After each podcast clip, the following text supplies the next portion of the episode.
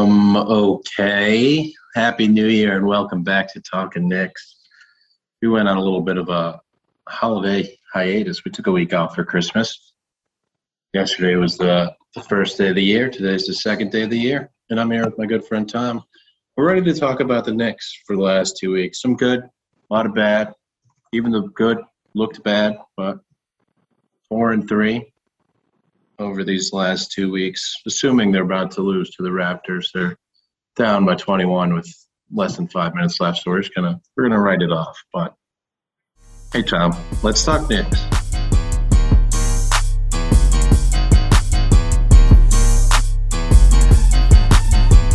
Tom, before we get into the Knicks talk, before we get get into the downer talk, if you will, how's your how's your Christmas? How's your New Year?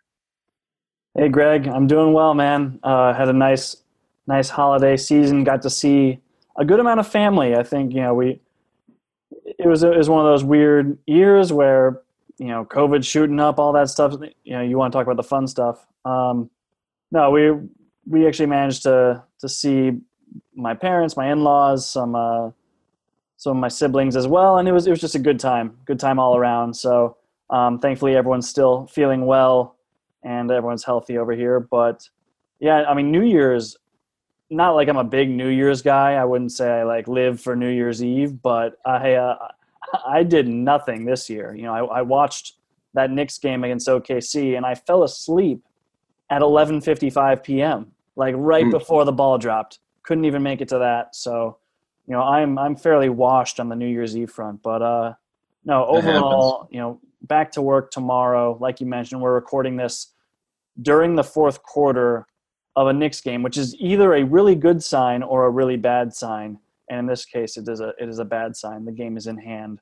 and New York is losing. But uh, before we get into that, how about you? How was your your holiday season? You went to a wedding, I think. Is that right? I had a good holiday season. I went. I was at a wedding for New Year's uh, up in Canandaigua, New York, about 40 minutes outside of Rochester for one of my law school friends.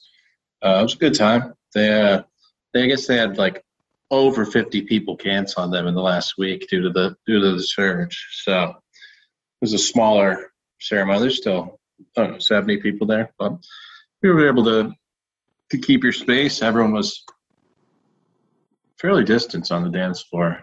You really had your own pack, so you really got you're really banking on your pack of people being okay.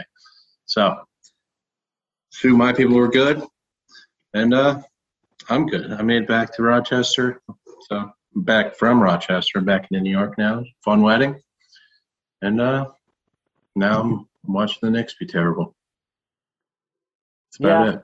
yeah. There hasn't been a, a real shortage of that to to watch. And I'm sure you know we'll we'll get into everyone's favorite segment at the end of what else is on because I think we've been watching some some pretty interesting TV otherwise. But I guess we should go ahead and get into these these games. I don't know if we want to dive in as far back as yeah. our last podcast, probably, I mean, not, but just kind of get into the the yeah. recent stuff. Yeah, that's fair. I think I'll just I'll run through the results at least. The, we beat the Pistons. We lost to the Wizards without Beal. We beat the Hawks without Trae Young. Beat the Timberwolves without Karl-Anthony Towns, D'Angelo Russell, and Anthony Edwards. We uh, beat the Pistons had a had a big comeback to beat them. We were down double digits late or in the third. Lost to the Thunder, who were bad. Lost who lost by uh, you know seventy something to the, the Grizzlies earlier this year. Now we're well on our way to losing to the Raptors. So we've had a an easier stretch than we've had in the past, but four and three. You know, if we don't talk, if we don't think about what actually happened on the court, and we just think about the four and three record, that's a positive. So I don't I don't know where to start with the positive because these these last two games, if we had potted last week after the after we beat the Hawks and Timberwolves, we would have more positive things to say despite the, the ugliness of those wins. But now we're we're about to lose to the Thunder and Raptors. We're both Thunder are just not good, and the Raptors are the, the Raptors just feel like they're missing a player, but they're not. They're that's just who's on their team. You know, they have uh, Fred VanVleet and Pascal Siakam as their two best players. Who and, and OG is, is right up there too as well. OG, and so they're they're really they're putting they're doing a number to us. Put a number on us. I don't I don't. Numbers are happening for sure. Yeah. Um, yeah, and it's funny you say like if we had potted last week, the, the vibe would have been different. And really, the all the chatter was around how the the Knicks starters just weren't playable anymore. People were really calling for Julius Randle. Um, you know, I think that people were kind of sick or fed up with his perceived lack of effort, and uh, especially on the defensive end, and then on the offensive end, a lot of the the ISO post ups, the, the lack of sharing the ball, and and just the stark contrast whenever the the subs would come in and they would uh, you know share the ball and there'd be all that togetherness and continuity. And to your point in that uh, in that Pistons game it was that second unit that that brought the team back for the win. Um, and then Julius Randle went out for health and safety protocols. And so the last two games you would think these have been like the opportunities for the Knicks to showcase what they can do without Julius Randle? Like, do they adopt that that second unit sharing all for one mentality for the entire game when Julius Randle's out? And you know, if you're looking at what at the product that has been on the court, the answer is pretty much like no. I mean, just as far as the wins losses, it's hard to argue like no, this is a much better team without Julius Randle. At the same time, there have been kind of other extenuating circumstances that make it a tough apples to apples comparison. I'm talking about Kemba Walker being a, a late scratch against OKC with um, a left knee issue that's being checked out. I don't think we have like the latest on that, um, as well as uh, Mitchell Robinson being out for health and safety protocols for this Toronto game. Um, that's definitely an issue with against Toronto, who's just you know all length and arms. Like Mitch would have been pretty useful in that situation. Um, you know, we we are running Kevin Knox out as the backup center in this Toronto game, and it's I don't know how representative of the actual team that should be. You know, it's it's just hard to know what to make of these games and like what you can actually learn when there are just so many guys cycling in and out of the rotation because of health and safety stuff. So I don't know. What, what do you think? Like, what what have your impressions been of these um, Julius Randle lists uh, lineups these last two games. Yeah, I mean, I think the big thing is that people people wanted to see Julius get it, get his break and see what Obi Toppin could do um, with more extended minutes. And I mean, we we love Obi, but we I think more than other people realize that he's he's not a feature player. I think you you were said he's good for his, his energy. He's running the floor, going up and down. You know, gets people going, but he is you're not going to give him the ball he's not going to iso score like julius randle is capable of and i mean in that first game against the thunder he just didn't really do anything and greg uh, just to real one. quickly play devil's advocate i think that you know the obi stands out there and the kind of anti-Randle faction would say well we don't need all this iso ball like we it would be better for the offense in general to be constantly moving the ball and, and have player movement as well. Like people look to the Golden State Warriors as the example of that of constant cutting, ball movement, player motion. And it's like, yes, Obi can't fill that role that Randle performs, but maybe we don't want someone to perform that role. Maybe that role isn't beneficial for an offense in general. And and you know, I'm curious to hear what you think of that. But but personally, I think just the, yes, ideally in like in an ideal world that is true, but the reality of the NBA is you need guys who can go and get you a bucket flat out. Yeah, that's that's what I was. I would agree with that. I mean, I, Randle has been just ball stopping black hole for a lot of this this season, reverting back to his his 2019 self. Um, though I mean, it hasn't been as bad as 2019. But you know, he does kill the offense all the time, and you know, the the bench does make it make it move better. But like you said, it's it's Randle doesn't always do that, and he's capable of you know getting guys open, getting them open three pointers like Fournier, and you're not going to get that from from Obi because I mean the threat isn't even there. Like if if Randle isn't going ISO, there's you know, it's in the back of the defender's head that he could if he wanted to. But with Obi, it's just like this guy can take two dribbles, and if he tries to do any more than that, he's going to turn the ball over. Which I mean, in the last Randle game that he played, I think uh, Obi had one of those issues where he tried to dribble and he just traveled in the in the corner, and then Thibs just took him out immediately. And you know that's just the thing that happens with Obi. I mean, I don't I don't have any issues with it. He just isn't meant to dribble the basketball. And a lot of the people say maybe Randle shouldn't dribble either, but he can. If no, Greg, it's a, it. it's a great point. Like Randle is the guy who creates the advantages against defenses. He's the one who draws double teams, and when he's facilitating, when he's kicking it out and finding open guys, that's when Randle's at his best. To your point, Obi's not going to be the one creating those advantages. Like he will rely on others to create advantages, and then Obi can keep that going. Like he he's capable of making the right pass, the right play once the defense is scrambling. I'm impressed with Obi's vision in that regard, but he's not going to be the guy who initially creates that advantage. To, to the contrary, like Randle's over here drawing double teams. Obi in this game against Toronto has been straight up not guarded. Like the defense has completely disregarded him as a threat on the perimeter. And so he's taken some threes. He made one. Um, I'm, I'm looking at the box score right now. It looks like he's one of four from three, but that's not even telling of just how often he was wide open, how many threes he didn't shoot, and how many times he kind of clogged up the offense because the the defense had no reason to respect him out there.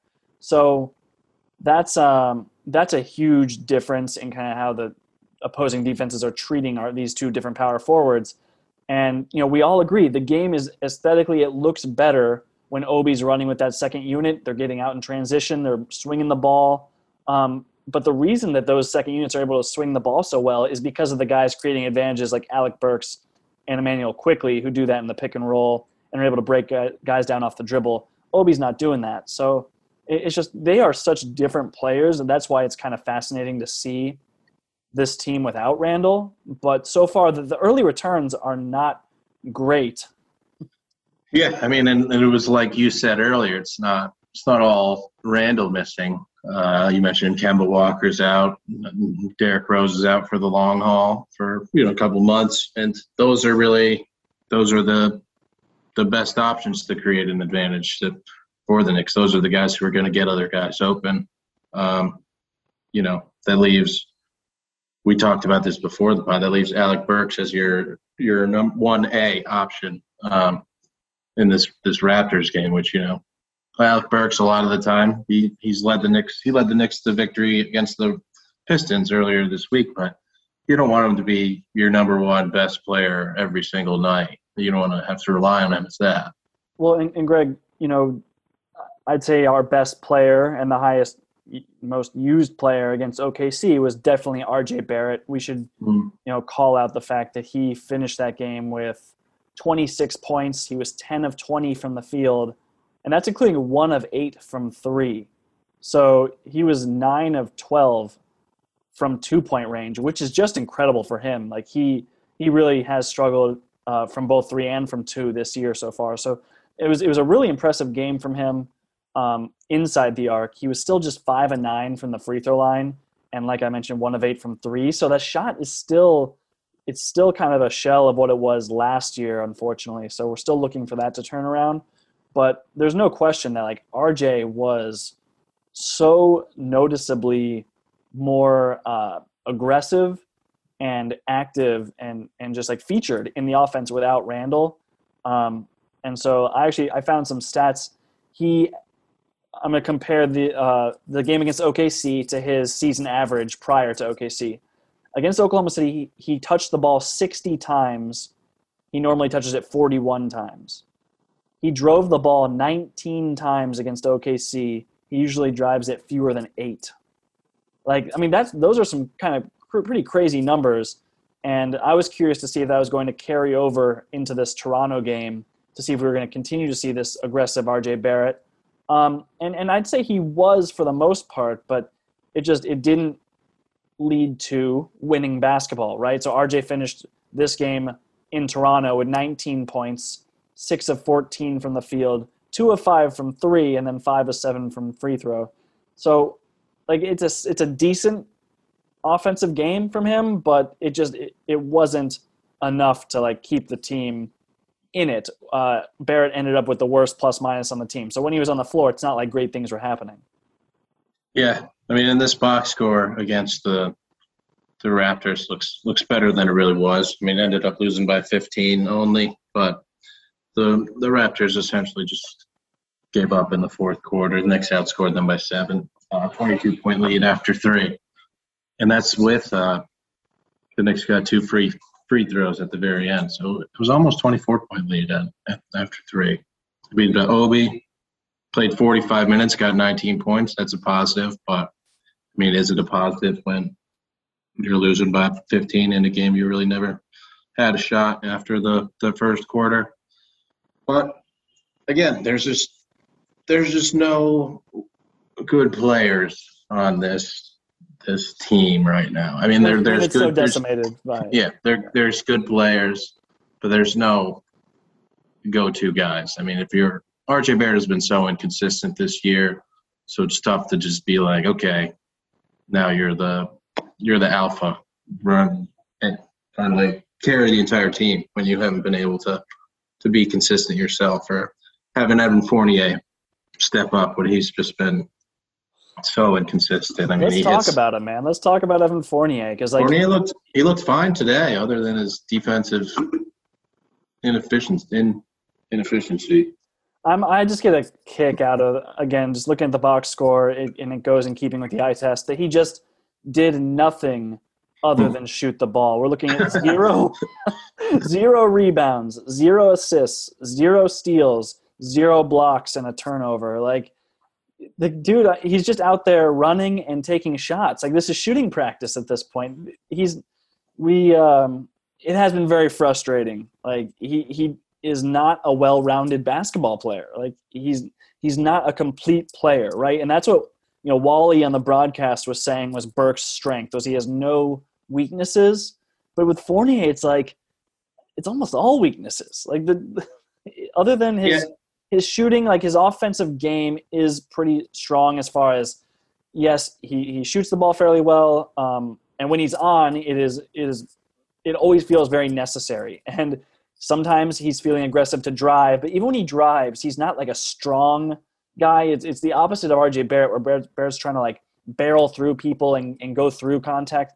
Fournier is avoiding contact at all costs, and it always just feels like a very weak drive. And sometimes he'll hit a floater, and um, but overall, it's just the impact that Fournier has when he's out there. You don't feel him when he's out there. You will forget he's on the court more often than not. Yeah, unless he's unless he's doing bad things, then you'll you're more likely to notice him out there doing the wrong thing than than doing the right thing. And uh, I know you you've said you've been watching um, over the holidays. You were watching a Knicks game with your dad, and you know Fournier just stuck out like a sore thumb. Just like this guy, what is what is this guy doing? My, my and, that, father, that happens. he had nothing kind to say about Evan Fournier's game. And you know, it's not like my dad watches a ton of Knicks basketball. He's not coming in with a bunch of baggage and you know preconceived notions or even any knowledge of their um, salaries or their contracts or anything right he's just watching the game and um, yeah he was pretty disgusted by the effort that fournier put out there on on both ends of the floor and he said he just it looks like this is what my dad said it looks like fournier just doesn't want to get dirty like he just wants to stay above the fray and like not get hurt and not like doesn't want to like break a sweat so that and that is pretty pretty right on um, yeah. Pretty spot on analysis from from Bill. oh, that's good stuff. I mean, but Fournier is now the second best player with with Randle now in protocols and Kemba not playing, Derrick Rose out. If anything good is going to happen during this, I mean, hopefully, very short stint for for Randle being out, we'll we'll need him to step up. And even this entire longer stint with with Kemba and potentially Kemba potentially out for who knows how long. Maybe maybe he'll be back next game. Maybe he'll be back in two months, like Derrick Rose, where it was like you know Derrick Rose questionable for tonight. And then the next day you hear he had ankle surgery. He's out for two months. yeah, so, why was he why was he questionable yesterday? so, Greg, I feel like we've talked about some of these individual players and, and how they're doing. Um, the one guy I really think we should talk about is Immanuel Quickley, who I, and I don't even know necessarily what I want to say about him, but you know, this is the we're talking about the the featured players without Randle and who has the ball in their hands. And Quickley is a guy that a lot of Knicks fans point to and say this is a guy who needs more reps. Like he needs the ball in his hands more. He's efficient when he gets. Like he's able to run pick and roll. Um, and so I don't know. I haven't really seen anything from these last two games that would leave me feeling great about it. Like, granted, in that OKC game, the Knicks shot under 20% from three on 41 attempts. They were eight of 41 from three. So, it, you know, it's hard to look at assist numbers and be like that was indicative of how that player passed the ball or like facilitated offense. But, you know, he, Quickley against OKC shot four of 12 from the field, one of seven from three. Those were mostly like um, kind of pull up shots, step backs. And then today against Toronto, Quickley shot one of four from three, three of eight in total. So he's been struggling with his shot. He had four assists to four turnovers, just a one to one ratio there in this game. And he hasn't looked all that assertive and all that comfortable running the show uh, since Randle's been out. Yeah, I don't feel like I'm going to continue to sound like a, a broken record, but he's not a he's not the, the alpha guy. I mean, with the, that second unit was much better last year and this year when Derrick Rose was running the point and you know Quickley was and Burks was being that second guy. Yeah, and then also Burks front of the point and Quickley being the, that second guy who can uh you know handle the ball if if he needs to. He doesn't have to play the point guard, uh, playmaker every single play, and you know that lets him get get open shots. But I don't know. It's uh, it remains to be seen what what happens with who's going to be the starting point guard right now. Um, maybe they, they throw him in there to try to get him out there with some better better talent. Well, Kemba and Rose are out. I, I, I don't know. It, I, I mean, I feel like we've tried him at point guard. Like we haven't 100% thrown him out as point guard for an extended period of time, like for like a month. Yet which you know maybe you need the trial by fire to really figure it out. But also maybe he's we like his shooting more than we like his playmaking. So I don't know. Yeah, and the trial by fire thing works better when you're when you don't have these playoff aspirations, which you know these they may be slipping away a, a little bit. I mean, I would say that the best case scenario is probably a seven seed at this point. I know it's early to be talking like that, but given the talent, given the production that we've seen, just the the execution, the the struggles in general the Knicks have had, it is hard to imagine them, you know, having a better season overall than say Philadelphia, than Cleveland certainly. Um, I mean, Charlotte has been good. They're on a three-game winning streak. Like it's it's just becoming hard to imagine kind of where the Knicks fit into the playoff picture if it's not a play-in game. Yeah, I'm not, I don't. We're not there yet. We're not there yet. It's just yeah. like, but but to your point, um, you know, if those, if the odds start to tilt in the other direction, where it's like, oh, the postseason is no longer realistic, then maybe that's when you go to the the Immanuel Quickley trial by fire, like run the show. Um, but hey, I mean, it's it's a tough spot to be in. There's so many guys in and out of the lineup, like we said. Deuce McBride has started the last two games. He got the really quick hook in this one against Toronto after five minutes. He didn't see the floor again until the fourth quarter. Um, it's not like he was lighting it up. Like he, he, wasn't shooting the ball all that great. He ended up finishing the game one of six from the field and 0 of 4 from three. But he did have three assists to one turnover, and um, you know plays his good defense. Like he he's especially against like uh, Shai Gilgeous-Alexander in that OKC game, I was really impressed with the way McBride just kind of mirrors off his his opponents and moves his feet and uses his body to. I mean, he's a strong, well-built guy. I just I really like his perimeter defense. So I was a little surprised to see him getting benched for much of this game against Toronto when it's not like anyone else was really doing doing a great job. So, um, to your point, I'm not sure what the starting point guard position is going to look like when everyone's healthy. You know, when or what the starting what the point guard rotation is even going to look like once Kemba's back, once De- even once Derrick Rose is back, but certainly with uh with Burks and Quickley and McBride all healthy as well.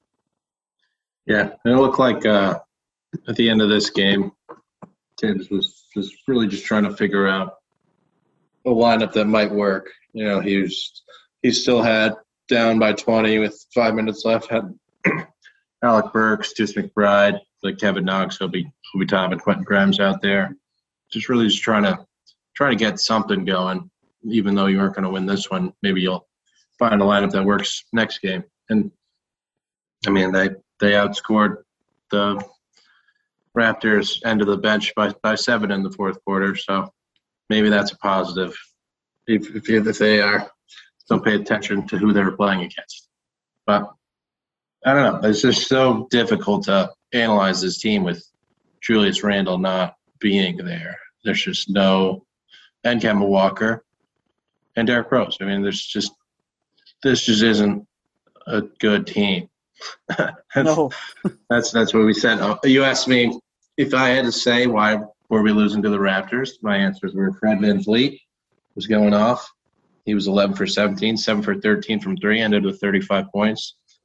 And number two, there's just not good players on this Knicks team that were going to carry the Knicks to victory. And that uh, it's hard to hear. Like I think it's really hard for a lot of Knicks fans to hear because there's so much hope and optimism around guys like Quickley and Toppin specifically. Um, you know, it just seems you go on Knicks Twitter and you see so many calls for the young guys, not just for development purposes, but because people seem to genuinely believe that playing Grimes and McBride and Toppin and Quickley big minutes, that's the best path to winning.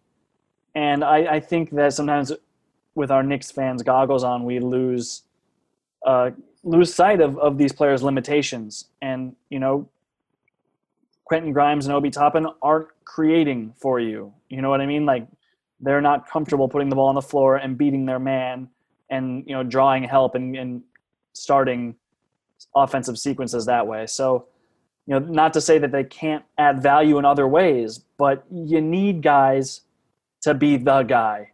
and Yeah, and without Kemba, without Rose, without Randle, it is it's difficult. It's really tough sledding. I think a, a really good example to, to, to show what we're saying is how, you know, whenever someone goes to, to LeBron's team, like, you know, the Knicks traded J.R. Smith and Shumpert to, to, to the Cavs back in the day, and, you know, the, the Cavs won the championship, and it was like, oh, wow, these guys are better when they play with LeBron. And it's like, yeah, because, I mean, they have LeBron on their team. They, they don't have to do as much. You know, they're good that's a good fifth option. If you just have to stand in the corner and shoot threes and play defense, that's that's an easier job than having to initiate the offense and be the guy that goes ISO and get a bucket to get the team going. Yeah, So like look, you you need the number one option. like Obi Toppin may be better in his role than Julius Randle. Obi Toppin's role being very limited to the energy bench guy who you know gets you transition buckets, who hustles, who moves the ball, and you know is kind of that that ball mover. But you know you it, that's the thing, star in his role, and it's a very small box that you put Obi Toppin in. Whereas Julius Randle's role is enormous, and he struggled this year in that role, but that doesn't make him a worse basketball player than Obi Toppin. So, I, I you know, it's it's you have to be careful when you talk about things like that. Um, I don't know. Is, is there anything else we want to talk about as far as games coming up, or like what is, is there anything you expect to see or that you hope to see in these next couple Julius Randle less games? Uh, I'm just hoping for at least one victory, just to see who the guy is. We want to see more RJ. Mm-hmm. um, continue to step up. And then when Randle gets back, hopefully you have that one-two punch that we've been looking for this entire season. So get his confidence going. one one thing for me is that when when we all got the news that Julius Randle was out for health and safety protocols, I think there was a belief that things some things would look different. And I think one of those was like for example, transition defense. People are always and I'm guilty of this too of of clipping plays where Julius Randle's either arguing with a call or, or kind of just trotting back on defense and it leads to some sort of transition bucket. And the expectation is, oh, Julius Randle's out. He doesn't necessarily, uh, the thought is, he doesn't hustle that much on defense. This defense is going to look much better without him. And it just really hasn't. I would say that there are plays where the rotations look good, but that's the case when Randle's on the floor too. Um, the Knicks against Toronto gave up 20 fast break points.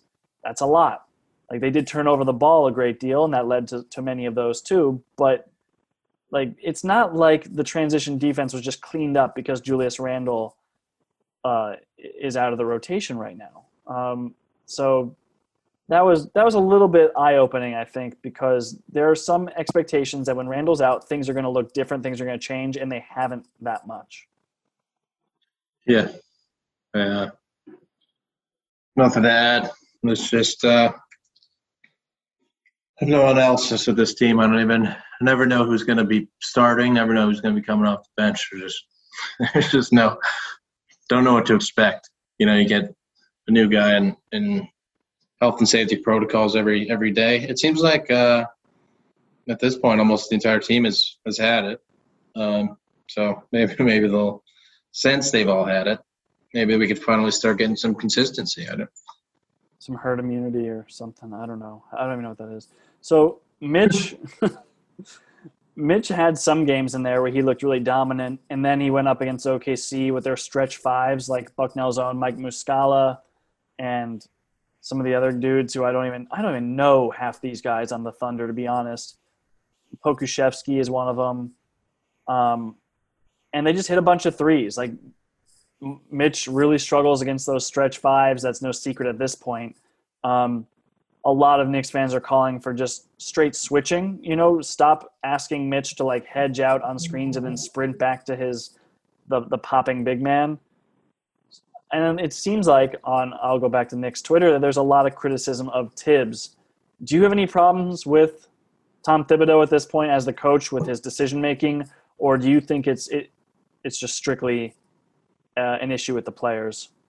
I think um, there's definitely I definitely have some issues with his his uh, substitutions. I think he's very very committed to to getting guys in and out at a certain time. I don't remember what game it was, but when I think RJ Barrett got two two fouls early and Grimes was just going off and Obi Toppin was going off and the second second unit was just leading the the Knicks and they got them up 17 um, in the second quarter. And then, you know, six and a half minute mark came in the second quarter, and the Knicks were on in the middle of like a big run. And he said, "Okay, Fournier and Randle, you guys are it's your time to go in for for those two." I mean, Fournier and Randle had been good in the first quarter of that game, but Grimes and uh, Obi were just going off at that exact moment in time. And you know, you you had mentioned this. You know, 17 point lead, 633 mark.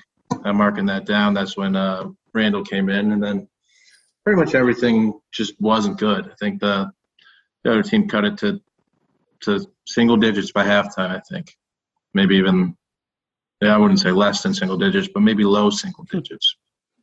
So I think he's he's too committed to that that structure of you know this guy comes out Obi Toppin at the very earliest is going to go in with one minute left in the first quarter. He's going to play the first six minutes of the the second quarter. He's going to play the first uh, four minutes of the fourth quarter, and then that's those are his minutes. Yeah, man. I mean, Thibs is not above criticism by any means. Um, at the same time, like I keep going back to that OKC game just because it was such a blowout and it looked so ugly, but like the Knicks were getting decent looks on offense, and like I mentioned, they shot eight of forty-one from three. So that's not Thibs' fault. And then you go to the free throw line. The Knicks shot twelve of twenty-two for 54.5% from the free throw line for a game. Like that is you're not going to win ball games that way. Like you can't there, there's something I don't I don't really look to coaching for free throw shooting, but it's like I, I don't know, man. That's something that's something mental going on with that team.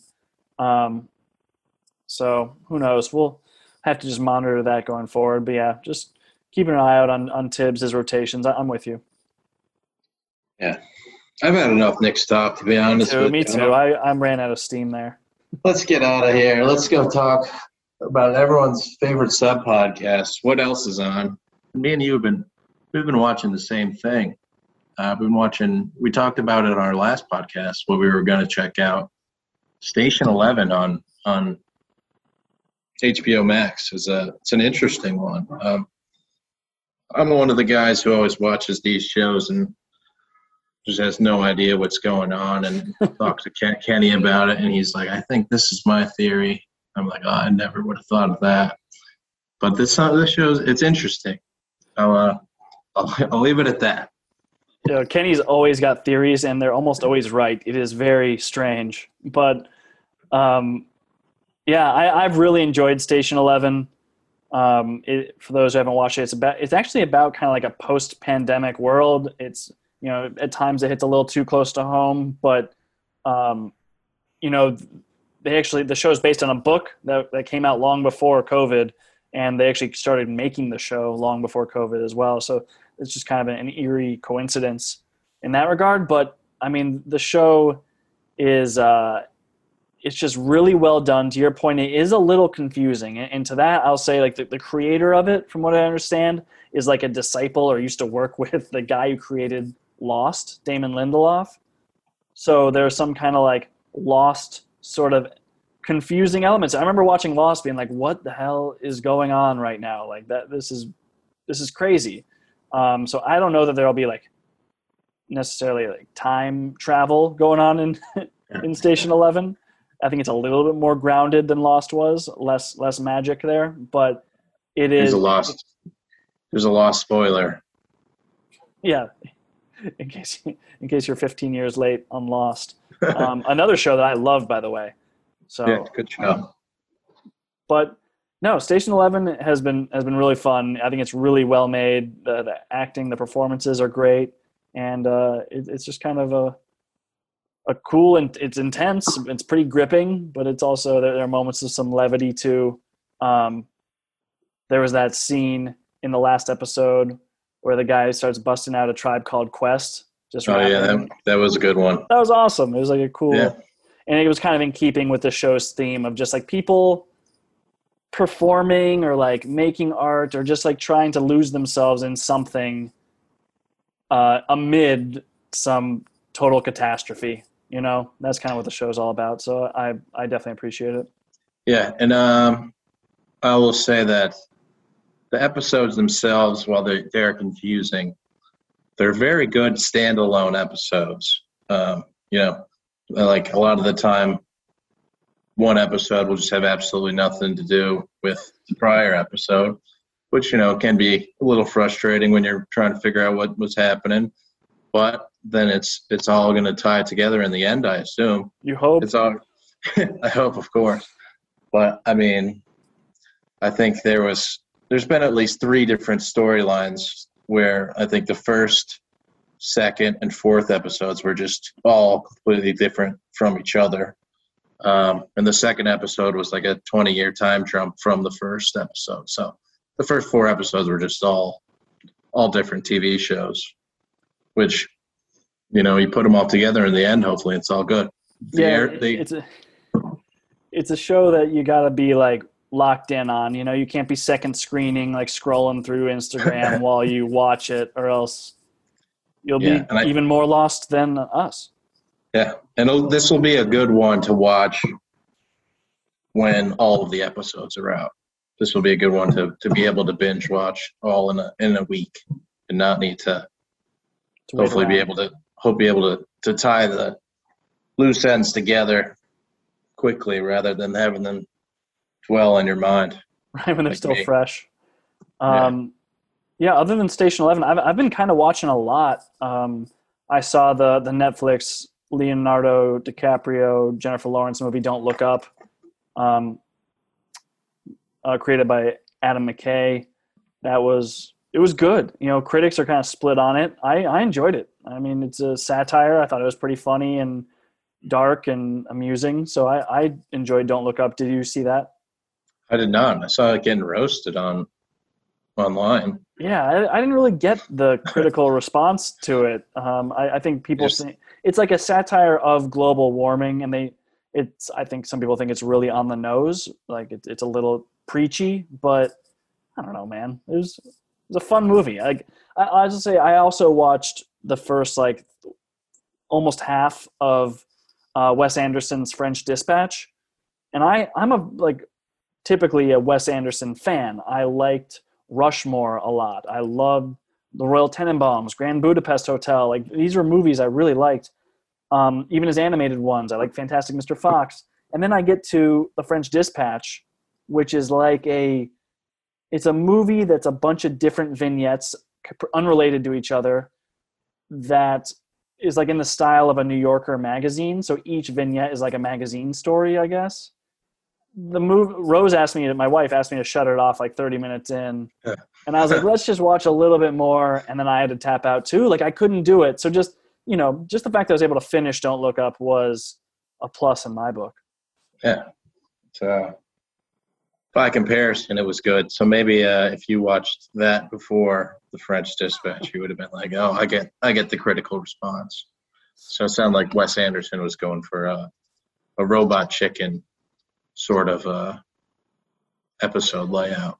Yeah, I think it kind of was going the robot chicken route. Um, but no, I was seeing like some year-end lists with the French Dispatch as the best movie of the year. I saw AV Club did that, uh, the New Yorker did that, and I was like, this movie, I, cou- I couldn't even finish it. Yeah. Um, and then I'll, give one more recommendation because I last night I watched the movie Coda on Apple TV Plus. Um, that's an acronym for Child of Deaf Adults, and it's about a, a child who both of her parents and her brother are deaf and um, her kind of navigating that. And it was a great movie. Highly recommend it. So um, I don't know if that's going to be in like any awards conversations at the end of the year, but either way, I don't care. It was a good movie. So Coda, good. Don't look up, good. French Dispatch, bad. Um, Station Eleven, good. That's on. That's my take. Yeah. That's good. Those are good takes. And I, I uh, last night I watched Lethal Weapon for the first time. It's a pretty good film. I've never seen it. Have you seen it? I have not. I, that's a classic. That's a blind spot Yeah. for me. So Yeah, I was I was just scrolling like this is a good movie that people talk about. I guess I'll, I'll. I'll check it out. And it's pretty it's definitely good entertainment. So could see why uh there there's a whole franchise of them now. And I also uh think I'm gonna watch uh, Pirates of the Caribbean tonight. Well, and I saw on Instagram you just put out your top 10 non comedy movies of all time. And you had a Pirates of the Caribbean on that list. Yeah, that was the the first one. I, I threw it in there. I uh, like to put out lists on the gram every now and then. So, you know, I can read you my list. City of God was number one. Saving Private Ryan. The Dark Knight. Remember the Titans. Pirates of the Caribbean. Curse of the Black Pearl. Slumdog Millionaire. A Bronx Tale. Forrest Gump. Ocean's Eleven. Gladiator. That was that was my list. I was I struggled to find that tenth. I was thinking maybe Friday Night Lights, but I, I went with Gladiator. But have you ever seen City of God? I have seen City of God. You went with a subtitle movie as number one. It's, I it's mean, the that- it's the best movie I've ever seen.